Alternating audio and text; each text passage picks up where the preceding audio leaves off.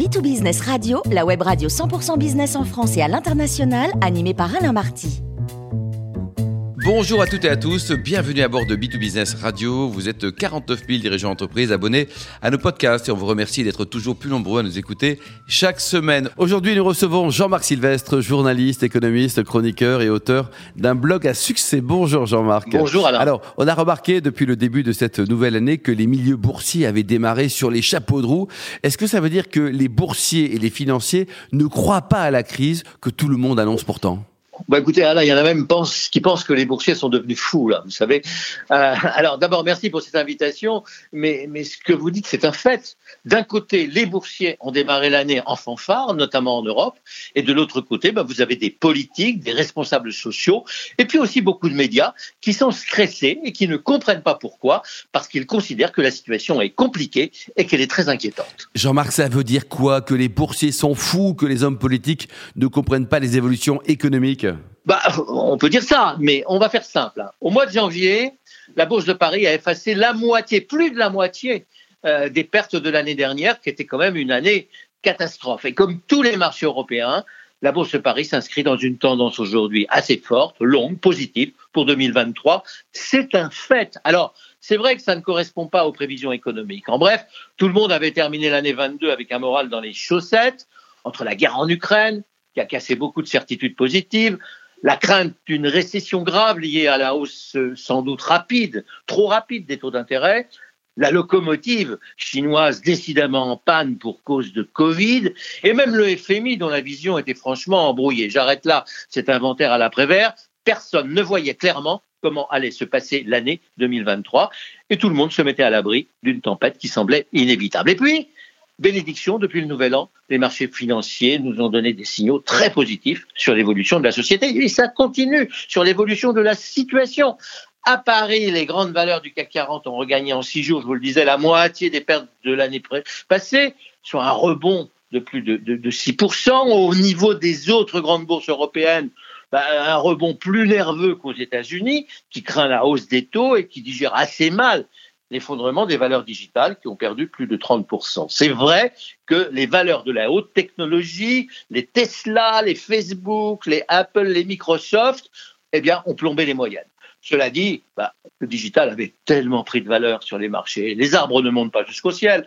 Les spécialistes ne s'inquiétaient pas trop d'un retour à la normale. La bulle s'est un peu dégonflée globalement. Les marchés américains ne sont pas en risque, au contraire. Jean-Marc, est-ce que ça veut dire que les boursiers pensent que l'année 2023 va être bonne? Alors, ce changement de climat chez les financiers a pris beaucoup de stratèges de cours, car beaucoup d'observateurs prédisaient la catastrophe pour 23. Les marchés financiers ne sont pourtant pas pilotés par des irresponsables.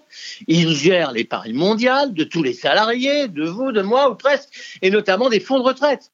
Ils ont des comptes à rendre. Leurs analyses méritent donc une attention particulière, d'autant qu'ils prennent des décisions qui les engagent. Alors, ils ne nous envoient pas dans le mur.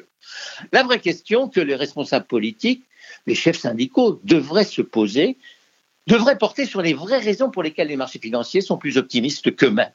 Ce qui s'est passé au moment du Covid aurait dû nous servir de leçon. Au début du Covid et du premier confinement, ben, la grande majorité des analystes étaient tombés dans le catastrophisme.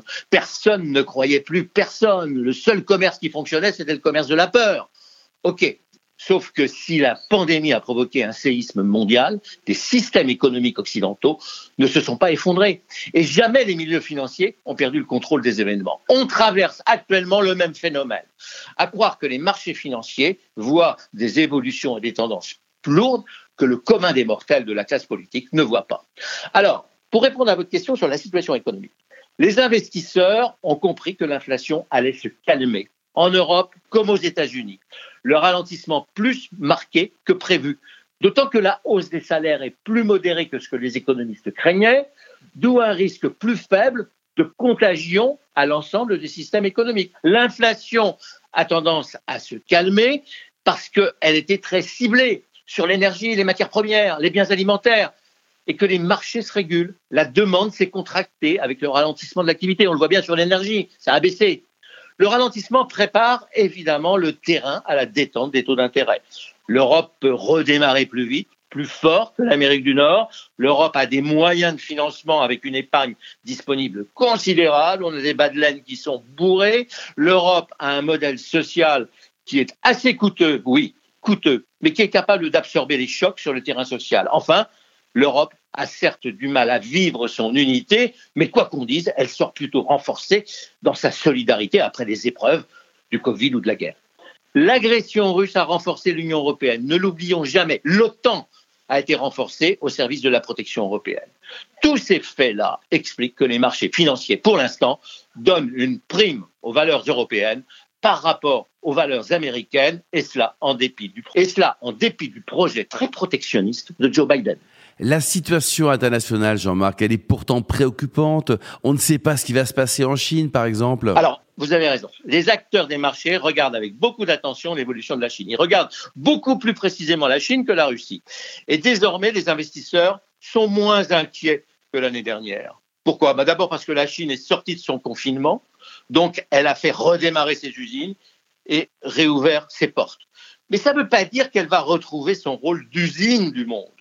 Cette affaire du Covid chinois, voyez-vous, tellement mal gérée marque un affaiblissement du régime politique chinois. Elle a poussé les industriels occidentaux à modifier leur politique de localisation et de leur sourcing. Bref, on ne mise plus tout sur la Chine comme avant. Pour le monde occidental, libéral, capitaliste, ce sont plutôt de bonnes nouvelles, ce sont plutôt des nouvelles encourageantes que la Chine assouplisse un peu son système. On s'aperçoit que les régimes autoritaires sont en difficulté partout. Hein.